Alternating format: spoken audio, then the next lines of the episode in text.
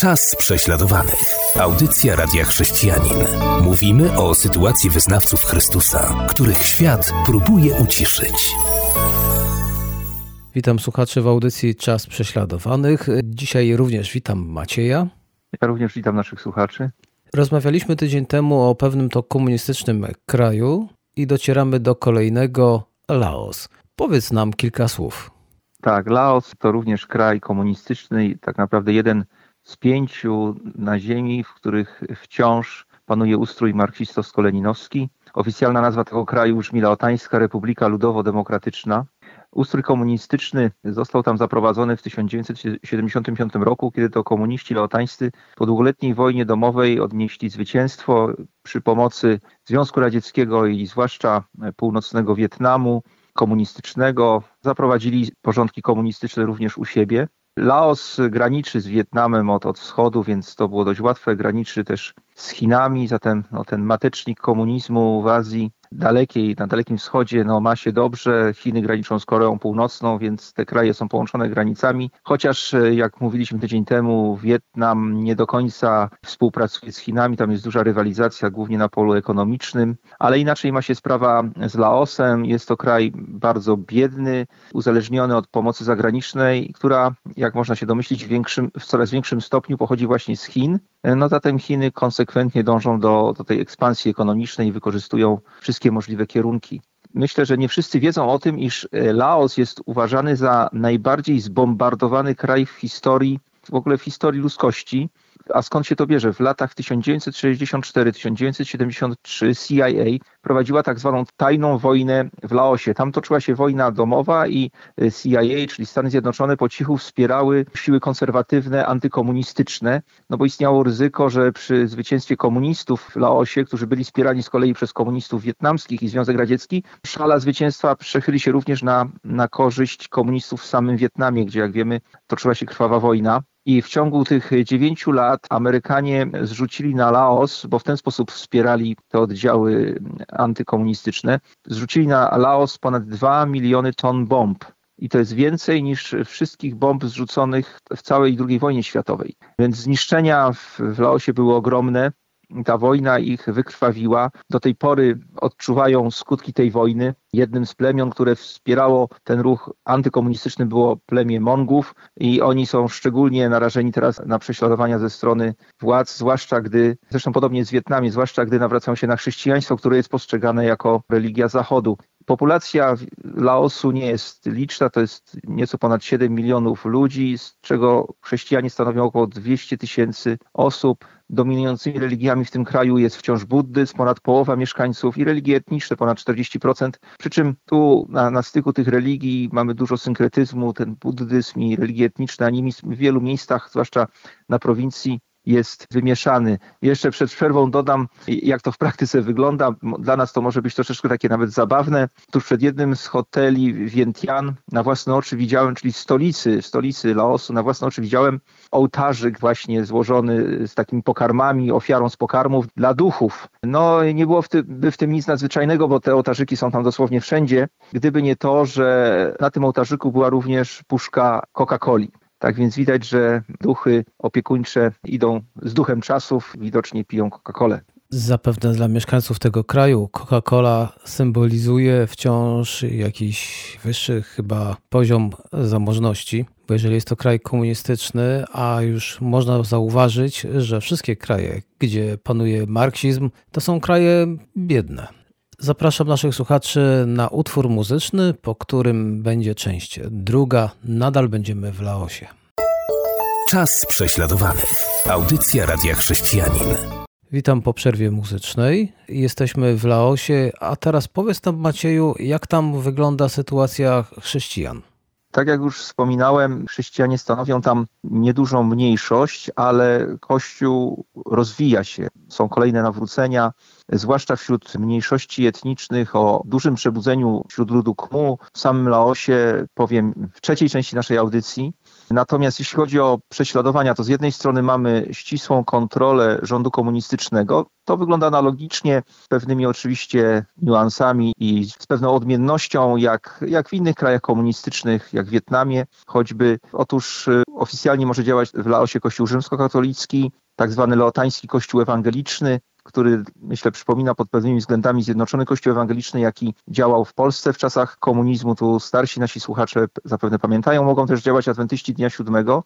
Niemniej jednak działalność tych kościołów jest ściśle monitorowana. To wygląda mniej więcej w ten sposób, że z tego co nam wiadomo, partia komunistyczna ma prawo wnikania w treść publikowanych przez na przykład Laotański Kościół Ewangeliczny publikacji, książek, też ma wpływ na zatwierdzanie przywódców kościoła. Ogranicza też władza możliwość posiadania budynków przez kościoły, nawet zarejestrowane, a spotkania poza budynkami są nielegalne, więc z tego co wiadomo, około 75% wszystkich wspólnot zborów kościoła Laotańskiego Kościoła Ewangelicznego nie ma budynków, więc spotyka się oficjalnie nielegalnie. Jest też sporo grup niezarejestrowanych, gdzieś tam rozsianych po wsiach, laotańskich wśród wzgórz, bardzo malowniczych, pięknych, cudownych wzgórz, ale wzgórz, które nie tylko są znękane tymi bombardowaniami, pełno lejów po bombach, ale również znękane biedą. Tam jest wiele, wiele tych wspólnot. Gdy się jedzie przez Laos, to można zachwycać się pięknem tego krajobrazu, ale pamiętam, jak mój kolega pokazał mi pola, na których próbuje się hodować ryż i te pola na stromych zboczach tych gór są dosłownie wydzierane dżungli.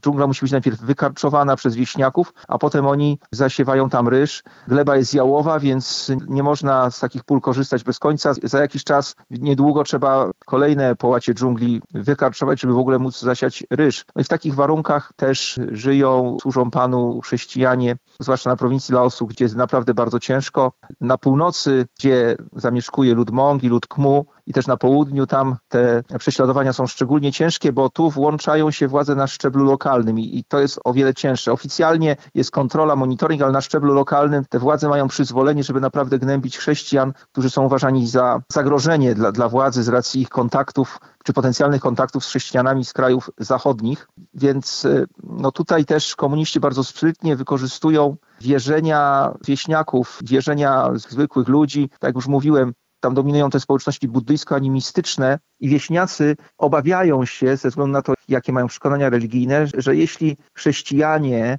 nie będą składać ofiar duchom opiekuńczym wioski, to rozjączą te duchy i, i te duchy zaczną szkodzić wiosce. Więc można wyobrazić sobie, jakim zagrożeniem dla nich są chrześcijanie. No i oczywiście te antagonizmy, ten lęk, tą fobię wzmacniają lokalne władze komunistyczne, bo im jest na rękę to, żeby gnębić chrześcijan rękami innych obywateli.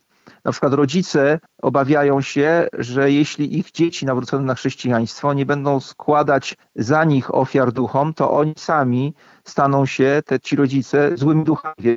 To ogromna, ogromne zniewolenie duchowe. Na to nakładają się oczywiście też bezpośrednie działania policji, aresztowania, zastraszania, przyzwolenie na wypędzenie z wiosek, jakieś konfiskata mienia, czy też y, dyskryminacja przy rozdziale pomocy humanitarnej. Tak, to, to się tu przeplata. Tak, z jednej strony pewne działania podejmuje policja, służba bezpieczeństwa, z drugiej strony daje przyzwolenie na, na gnębienie chrześcijan przez lokalne społeczności, przez przywódców wiosek. No i w tym zaciszu na prowincji, wśród tych wzgórz, naprawdę wiele, wiele złego się dzieje. Wiemy, że doszło do ogromnego poruszenia duchowego, zwłaszcza wśród ludu Kmu, ale to już po przerwie. Zapraszam naszych słuchaczy do wysłuchania utworu muzycznego, po którym wracamy i będzie część trzecia. Dotarliśmy do trzeciej części audycji Czas Prześladowanych. Wspomniałem przed przerwą o poruszeniu duchowym wśród ludu Kmu. Czy możesz nam trochę więcej o tym powiedzieć? Tak, więc, więc rzeczywiście w tym ludzie, ludzie KMU, który w Laosie liczy około 700 tysięcy mieszkańców, no powiedzmy 50-70 lat temu, może na palcach jednej ręki można było zliczyć ludzi wierzących. No i krok po kroku zaczęło się tam duchowo żywienie i obecnie szacujemy w głosie prześladowanych chrześcijan, że wierzących jest tam od 50 do 60 tysięcy. Prężnie działają. W wielu przypadkach pastorami, ewangelistami są młode chłopaki albo prości ludzie, i często mają pod opieką nawet po kilkadziesiąt wspólnot kościołów lokalnych rozsianych wśród tych wzgórz, bardzo trudnych, wręcz niedostępnych terenach. Przemierzają te szlaki nasi bracia, jeśli mają to na motocyklach, wąskimi dróżkami. I pamiętam, jak jeden z nich mi opowiadał, że w czasie suszy, no to tam tumany kurzu się unoszą, tam jest pół metra kurzu na tych drogach, a w czasie w porze deszczowej ten kurz po prostu zamienia się w breje, w błoto i grzęzną w tym błocie próbując się dostać do, do swoich wiernych. I zadałem mu takie pytanie, no ale powiedz mi, co ty wolisz? Błoto czy kurz? On się chwilę zastanowił i powiedział, wolę kurz. O biedzie tych ludzi świadczy to, co powiedział mi pewien młody chrześcijanin z tego ludu, również żarliwie głoszący Ewangelię, planował poślubić swoją ukochaną i powiedział, że marzy o tym, żeby po ślubie wziąć ją na lody. To byłaby ich podróż poślubna, kupienie sobie lodów. To są takie realia. No, wielu, wielu tych ludzi żyje w skrajnej biedzie, w skrajnej nędzy. Laos jest w ogóle biedny, ale no, ta bieda na prowincji, bieda wśród tych jeszcze dodatkowo dyskryminowanych, no jest, jest ogromna, ogromna. Ale niesamowite jest to, że Ewangelia jest zwiastowana właśnie ubogim w Laosie i, i, wielu tych ludzi się nawraca i Kościół tam się rozwija. Kościół, pomimo różnorodnego zastraszania ze strony władz, rozwija się w Laosie. Ostatnio doszły do nas informacje o tym, że w jednej z wiosek pod koniec października 2021 roku policja, to właśnie było w sześciu w sumie wioskach, zagroziła chrześcijanom mówić o Jezusie, zabroniła dzieciom do 17 roku życia wierzyć w Jezusa, przeszukiwali domy, kazali ściągać krzyże wiszące na ścianach i zabronili im w ogóle czcić Boga w grupach większych niż pięć osób i powiedzieli, że jeśli się nie podporządkują, to ręce i nogi im przebiją gwoździami albo ich zastrzelą. No to, co są groźby, tak? Na prowincji wydaje się takim różnorodnym funkcjonariuszom, że to im ujdzie płazem i rzeczywiście w wielu przypadkach tak, tak, są bezkarni chłopcu o imieniu Kanoa, który miał 14 lat, zagrożono więzieniem, jeśli będzie dalej chodził do kościoła. W czasie pandemii pastor Sitong przesiedział rok w więzieniu tylko za to, że organizował spotkania modlitewne. W tym czasie szykanowano, nękano jego żonę. Pamiętam, jak dotarła do nas informacja, że w pewnej wsi policja rejonowa dała wieśniakom przyzwolenie na to, żeby siłą zabierać pola należące do chrześcijan i gwałcić ich kobiety. Mieli zapewnienie, że władza nie zainterweniuje ale dzięki Bogu Bóg zainterweniował, nikomu nic się nie stało, tak? Czyli jakieś sumienie ci ludzie też mają. Pamiętam, jak rozmawiałem z pewną oddaną Bogu chrześcijanką z jednego z ludów, które są mniejszością w Laosie i ona, ona mi tego właściwie nie powiedziała, ale mogłem ją poznać, natomiast znajomy powiedział, że smutek na jej twarzy gości od wielu lat, ponieważ jej mąż kilka lat wcześniej zniknął bez śladu, porwany przez lotańską służbę bezpieczeństwa. Więc widzimy, że tutaj te metody działania komunistów, służby bezpieczeństwa komunistycznej są, są zbliżone, są podobne w różnych krajach. Tak było też kiedyś w Europie Wschodniej. I dlatego tak ważne jest, byśmy się modlili za naszych braci, za nasze siostry, właśnie w Laosie, nie zapominali o nich. Oni tam są, oni tam służą Panu są pełni pasji dla Niego i są gotowi naprawdę ponosić wysoką cenę za to, żeby być wiernymi Chrystusowi. My jednak nie możemy o nich zapomnieć i pamiętamy o nich jako głos prześladowanych chrześcijan, wzywamy do modlitwy, wspólnie z naszymi partnerskimi misjami też niesiemy im pomoc, tak jak możemy. No cóż, dużo można by jeszcze o tych bohaterach wiary mówić, ale czas naszej audycji jest ograniczony. Dziękuję za przybliżenie nam kraju, jakim jest Laos, a tak naprawdę to sytuacji chrześcijan w nim, bo takie wiadomości w naszych mediach raczej się nie pojawiają. Dlatego też myślę, że z czasem chciałbym, abyśmy jeszcze wrócili do tego kraju, ale przed nami jest tak jeszcze wiele innych miejsc, o których warto byłoby powiedzieć, aby przybliżyć sytuację chrześcijan tam mieszkających, że ten Laos to pewnie jeszcze będzie musiał poczekać. No tak, rzeczywiście w wielu, wielu krajach o których jeszcze nie mówiliśmy, chrześcijanie stawiają czoła wielkim prześladowaniom. Na dzisiaj dziękuję naszym słuchaczom za uwagę. Pozdrawiam serdecznie i wciąż zachęcam, abyśmy pamiętali w modlitwie o tych, o których szczególnie teraz słyszymy, czyli dzisiaj chrześcijanie zamieszkujący Laos. A ja już pragnę powiedzieć do usłyszenia. Ja również dziękuję za uwagę. Dziękuję Tobie, Robercie. Do usłyszenia. Była to audycja Czas prześladowanych.